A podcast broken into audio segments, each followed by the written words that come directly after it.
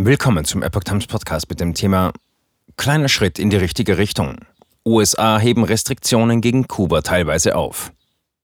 Ein Artikel von Epoch Times vom 17. Mai 2022.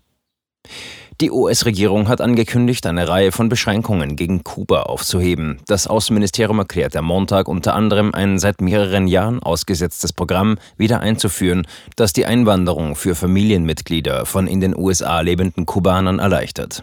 Zudem sollen Obergrenzen für Überweisungen von den USA nach Kuba aufgehoben werden und die Zahl der Flüchtlinge zwischen den beiden Ländern erhöht werden. Die Regierung betonte, dass sämtliche Finanzaktionen gegen einzelne Kubaner und Einrichtungen bestehen bleiben sollen. Es gehe nur darum, auf die humanitäre Situation in Kuba zu reagieren und der Bevölkerung die Möglichkeit zur wirtschaftlicher Entwicklung zu geben, erklärt ein hochrangiger US-Vertreter dazu. Die kubanische Regierung begrüßte die Ankündigung als kleinen Schritt in die richtige Richtung. Dies ändere jedoch weder die Ziele noch die Hauptinstrumente der erfolglosen Politik der USA gegen Kuba, erklärte Außenminister Bruno Rodriguez auf Twitter.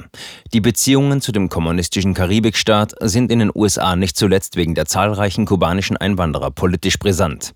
Der Vorsitzende des Auswärtigen Ausschusses des Senats, Bidens Parteifreund Bob Menendez, erklärte umgehend, die heutige Ankündigung birgt das Risiko, die falsche Botschaft an die falschen Leute zur falschen Zeit und aus den falschen Gründen zu senden.